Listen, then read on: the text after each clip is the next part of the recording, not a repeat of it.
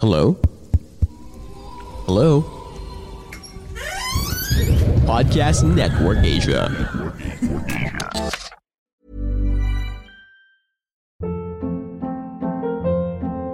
Hold up. What was that? Boring. No flavor. That was as bad as those leftovers you ate all week. Kiki Palmer here, and it's time to say hello to something fresh and guilt-free. Hello Fresh. Jazz up dinner with pecan-crusted chicken or garlic butter shrimp scampi. Now that's music to my mouth. Hello Fresh. Let's get this dinner party started. Discover all the delicious possibilities at hellofresh.com. Millions of people have lost weight with personalized plans from Noom, like Evan, who can't stand salads and still lost 50 pounds. Salads, generally, for most people, are the easy button, right? For me, that wasn't an option. I never really was a salad guy. That's just not who I am. But Noom worked for me. Get your personalized plan today at Noom.com. Real Noom user compensated to provide their story. In four weeks, the typical Noom user can expect to lose one to two pounds per week. Individual results may vary. Since 2013, Bombas has donated over 100 million socks, underwear, and t shirts to those facing homelessness. If we counted those on air, this ad would last over 1,157 days. But if we counted the time it takes to make a donation possible, it would take just a few clicks. Because every time you make a purchase, Bombas donates an item to someone who needs it. Go to bombas.com slash ACAST and use code ACAST for 20% off your first purchase. That's bombas.com slash ACAST, code ACAST.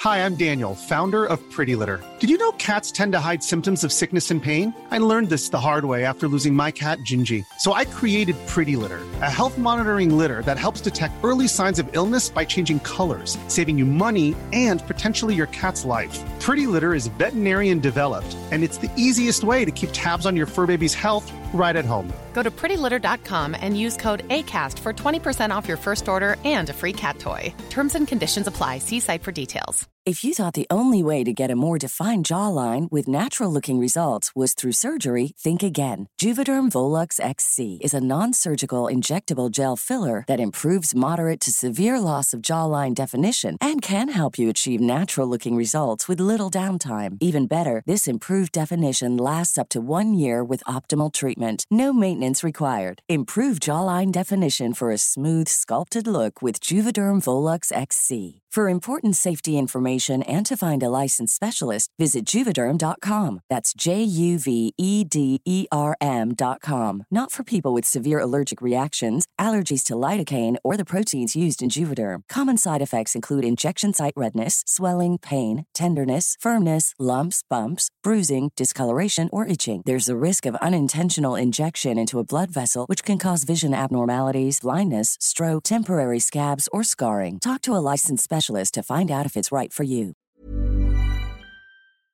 Hello? Hello? Podcast Network Asia. Kumusta? Ako si Kira. Kung bago ka sa channel na ito, mag-subscribe ka na at pindutin mo ang notification bell para sa mas marami pang nginig stories.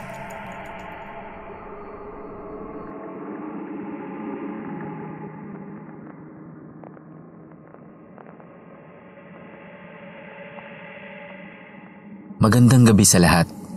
Ako nga pala si Dudong. Tubong Cebu, pero dito na ako naninirahan ngayon sa Maynila. Gusto ko lang ibahagi sa inyo ang naging bangungot na karanasan ng kababata kong si Manuel.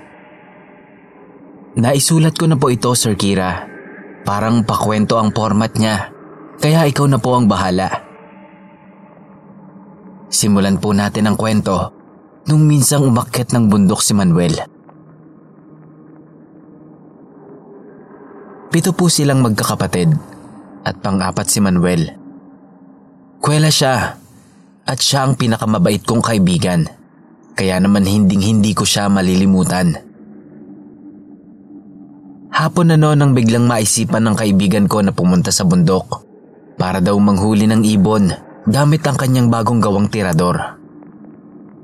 Gawa ito sa puno ng bayabas, lastiko o goma at balat na galing sa lumang sapatos o sinturon. Nak, Saan ka pupunta? Tanong ng nanay niya.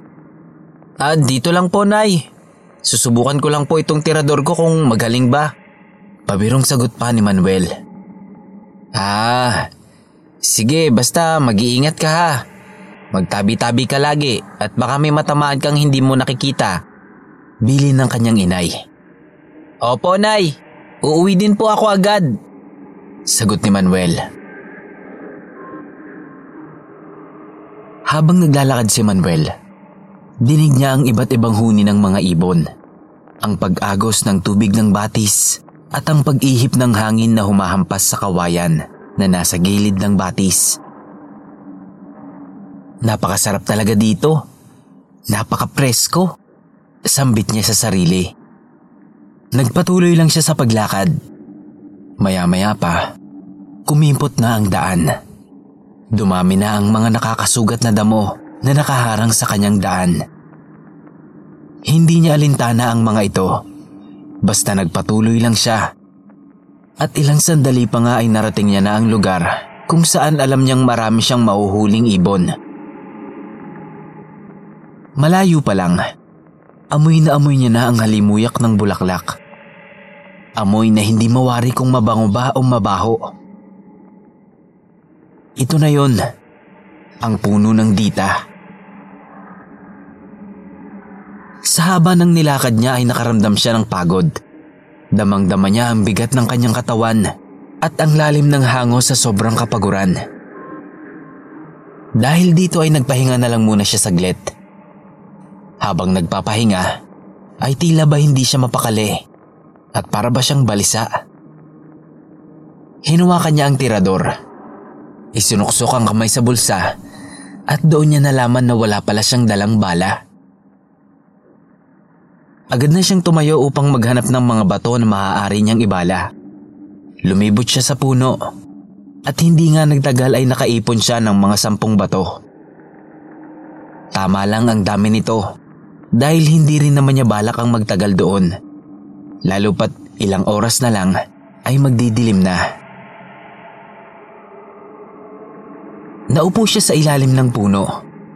Naghintay at maya-maya lang ay meron na ngang isang napakagandang ibon ang dumapo sa sanga ng puno ng dita.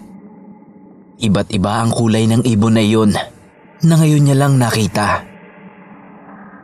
Pinagmasdan niya ang kagandahan ng ibon habang patalon-talon ito at palipat-lipat sa iba't ibang sanga na tila walang makitang pagkain. Nang huminto ang ibon, agad niya nang ihinanda ang kanyang tirador. Nilagyan niya ito ng bala at saka binanat at itinutok sa ibon. Pagkabitaw niya sa goma, Aray! Putik! Sigaw niya. Nagkamali kasi siya ng bitaw at sa kamay niya tumama ang bato. Mabuti na lang at tila hindi natinag ang ibon. Para bang hindi narinig nito ang bulyaw ni Manuel. Medyo may kataasan din kasi ang punong iyon. Sa pangalawang subok ay pinagbuti niya na ang paghawak sa tirador, ang paghila sa goma at ang pag-asinta sa ibon. Ayun sa pool! Sigaw niya. Tinamaan ng ibon at agad itong bumagsak mula sa sanga na kinakapitan. Pinanood pa ni Manuel ang pagbagsak nito para alam niya kung saan niya ito pupulutin. Pagbagsak ng ibon ay agad siyang napatakbo para sundan ito.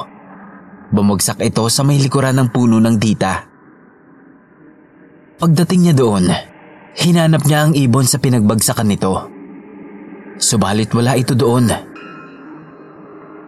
Lumibot pa siya upang hanapin ang ibon dahil baka tumalsik lang ito papalayo.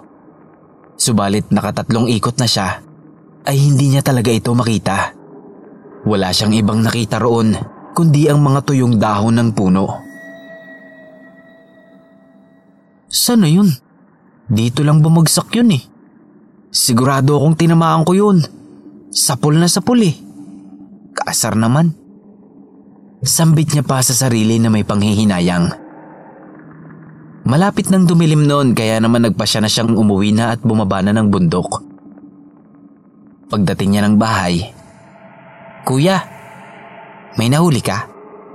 Tanong ng nakababata niyang kapatid.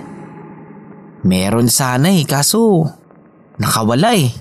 Sagot naman ni Manuel. Ikinuwento niya sa kapatid ang nangyari. Maya-maya pa, nagaya na ang nanay nila upang kumain ng hapunan. Habang nasa hapag sila, napansin ng kanilang ina na nakatitig lang si Manuel sa pagkain niya. Oy Manuel, ano bang nangyayari sa'yo? Bakit tinititigan mo lang yung pagkain mo? May pag-aalalang tanong ng kanyang ina. Ah, eh, parang sumasakit po kasi yung ulo ko, Nay. Tsaka para po akong nasusuka. Sagot ni Manuel. Ay siya, kumain ka na muna kahit konti at nang makainom ka ng pinakulo ang luya. Mabisa yan para sa sakit ng ulo. Ah, sige po, Nay. At ganoon na nga ang ginawa ni Manuel. Matapos yon ay natulog na sila. Alas 4 ng madaling araw. Nagising ang buong pamilya dahil sa ungol ni Manuel. Nay! Nay ang lamig! Sinalat-salat siya ng nanay niya. Inaapoy ito ng lagnat. Agad naman nilang pinunasan ng basang bimpo ang buong katawan ni Manuel upang maibsan ang kanyang lagnat. Ngunit sa kasamaang palad ay hindi bumuti ang lagay nito. Hindi humupa ang kanyang lagnat. Sa sobrang taas ng lagnat niya, namumula na ang kanyang mga mata. Hindi siya makakain at nahihirapan din siyang huminga. Lumipas ang isang linggo. Walang pagbabago. Ganoon pa rin ang kalagayan ni Manuel. Gustuhin man ng mga magulang niya ay malayo ang bahay nila sa ospital. Kaya hindi na nila binalak pang tumungo doon. Lalo pat wala din naman silang perang pangbayad sa mga gamot at iba pang mga gastusin at bayarin doon. Dahil dito, minabuti nilang pumunta na lang sa isang kilala at batikang manggagamot na nagngangalang Mang Erning. Pagkapasok nila sa bahay ng manggagamot, masama na agad ang tingin nito sa kanila. Pagkaupong pagkaupo pa lang, naingkanto ang anak ninyo. Agad na salubong sa kanila ni Mang Erning. Hindi pa man nila naikukwento ang buong istorya dito. Ah, ano pong dapat naming gawin? Tanong ng nanay ni Manuel. Galit ang amang engkanto dahil sinaktan ng anak mo ang anak niya.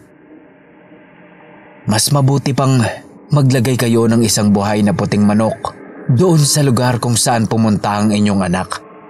Dapat nyo itong gawin sa lalong madaling panahon bago pa mahuli ang lahat. Ah, uh, opo. Doon sa malaking puno. Sa puno ng dita.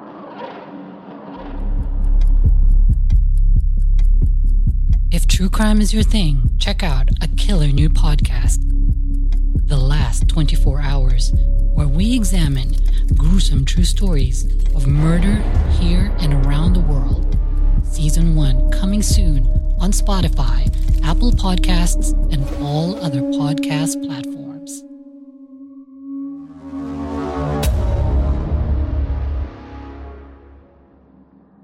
Kinabukasan nga ay nagtungo ang mag-asawa sa puno ng dita.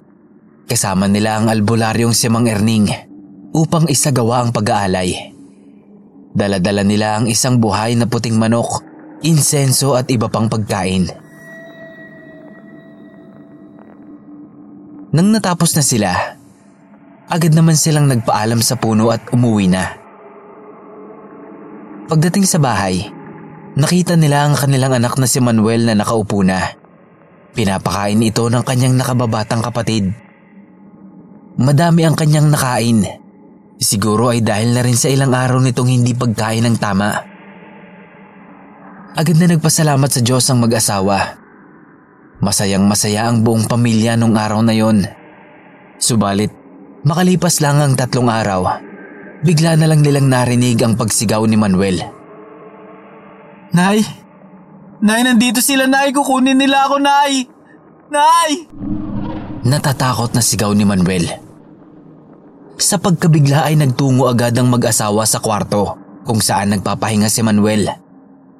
Napakataas ng lagnat nito at nagdidiliryo na ito. Hindi na ito katulad ng una niyang nararamdaman. Mas lumala na ito dahil may kasama na itong pamamanas ng buong katawan. Nabahala ang buong pamilya nila dahil hindi nila mabuhat si Manuel dahil na rin sa sobrang pamamanas nito. Kaya ang ginawa nila ay ipinasundo na lang nila si Mang Erning upang muling ipagamot ang anak. Namatay ang anak ng engkanto. Galit na galit ito at gusto niyang maghiganti. Agad na sabi ng matandang albularyo. Patawarin niyo ako subalit mukhang wala na akong magagawa pa. Gusto nilang bawiin ang buhay ng anak ninyo bilang kabayaran ng buhay ng anak niya. Sa katunayan, nandito sila ngayon.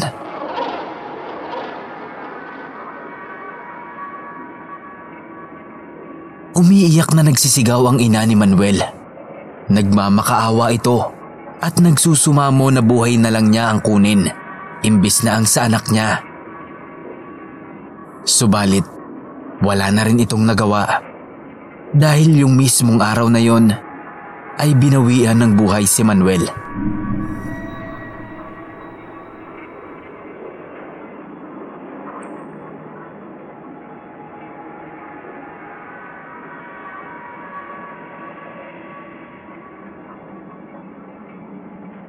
Mag-iisang linggo nang nakaratay ang katawan ni Manuel. Nang mapansin nilang tila ba nag-iiba ang kulay ng balat niya. Parang unti-unti itong nagiging berde. Sa ikapitong araw, ay inihatid na nila sa huling hantungan ang mga labi ni Manuel. Kakaunti lang ang mga sumama. Tanging pamilya lang at mga malapit na kamag-anakan ang naroon. Nag-iiyakan ang buong mag-anak, pati na ang kalangitan ay tila ba nakikisimpatsa rin sa kanila. Bumuhos ang napakalakas na ulan. Ipapasok na sana si Manuel sa nicho. Subalit pinigilan ito ng kanyang ina at nakiusap na buksan ng kabaong para makita niya ang anak sa huling pagkakataon. Pinagbigyan naman ito. Subalit sa di inaasahang pangyayari ay nagulat ang lahat nang makita nilang wala roon ang katawan ni Manuel at tanging puno ng saging ang naroon. Dahil doon ay mas lumakas ang pagluluksa ng mag-anak. Hindi nila maunawaan kung ano ang nangyayari at kung bakit kailangan itong mangyari sa kanila.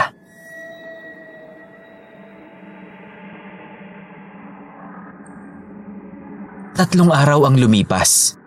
Hindi pa man naghihilom ang sugat na dulot ng pagkawala ng anak nilang si Manuel, ay isa na naman sa mga anak nila ang nagkasakit.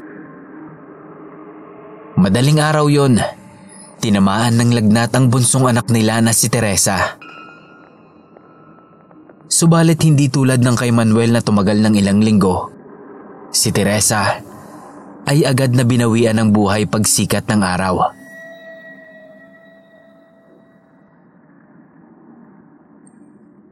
Sa araw ng burol ni Teresa ay pumunta ang albularyong si Mang Erning. Tinanong nila ito kung ano bang nangyayari sa kanila. Sumagot naman ang matanda. Mang Erning, ano po ba itong nangyayari sa amin? Ano po itong nangyayari sa pamilya ko? Tanong ng ina. Punong-puno ng galit ang amaing engkanto. Hindi daw sila titigil hanggat may buhay sa inyong pamilya. Sinabihan na rin nila ako na huwag akong makialam. Dahil kung hindi, pati ang pamilya ko ay idadamay nila. Ito'y isang sumpa. Sumpa na mahirap kalabanin. Meron po ba kayong magagawa? May, may pwede po ba kaming gawin? Matutulungan niyo po ba kami? Sunod-sunod na tanong ng ina. Masyadong malakas ang kalaban nating engkanto. Pero may naiisip akong paraan. Sagot ni Mang Erning. Sa huling araw ng burol ni Teresa, maglagay kayo ng sisiw sa loob ng kabaong niya. At sa oras na ilalabas nyo na ng bahay ang ataol niya, kailangan nyo itong idaan sa bintana. Pagsapit ng huling araw ng burol, ay ganoon na nga ang ginawa ng mag-anak. Sinunod nila ang payo ng matanda. Sumama na rin sa paglilibing ang albularyo. Pagkatapos basbasa ng pare ang katawan ni Teresa, ay lumapit naman si Mang Erning. Tinasalan niya rin ito ng sarili niyang bersyon. At matapos ngayon ay inilibing na si Teresa.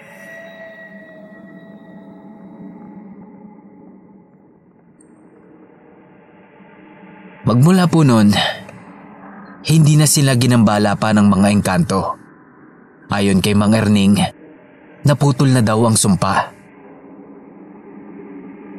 Masaya at payapa na po ang pamumuhay nila ngayon. Subalit ang pagkawala ng magkapatid ay nag-iwan ng malaking peklat sa mga puso ng pamilya nila.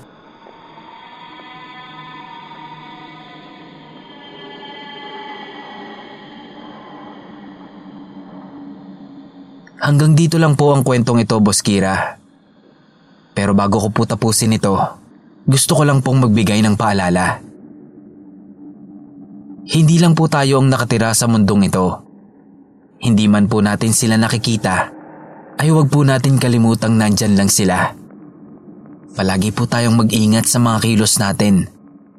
Huwag po natin silang gambalain dahil pag sila na ang nanggambala sa atin, ay paniguradong hindi rin natin magugustuhan.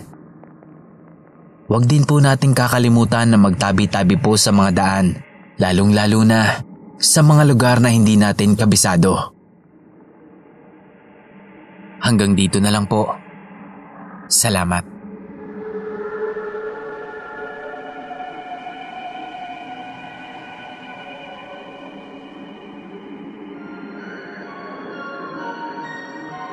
Kumusta po? Maraming salamat po sa pakikinig nyo sa ating kwento. Kung nagustuhan nyo po ito, please like and share. I-comment nyo na rin po ang inyong mga suggestions at reactions kung meron man. At kung gusto nyo pa pong makarinig ng mga ganitong kwento, mag-subscribe na po kayo at pindutin nyo po ang notification bell para lagi po kayong updated sa mga bago nating uploads. Salamat!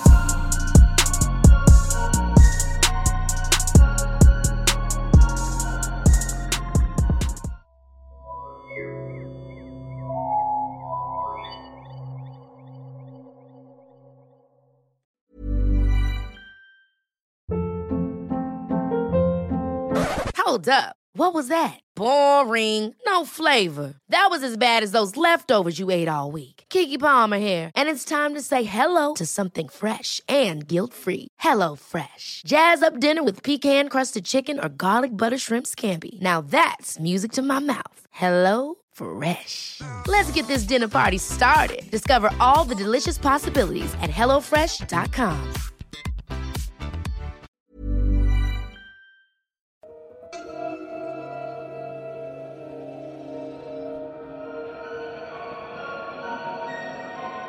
Kumusta po? Maraming salamat po sa pakikinig nyo sa ating kwento. Kung nagustuhan nyo po ito, please like and share. I-comment nyo na rin po ang inyong mga suggestions at reactions kung meron man.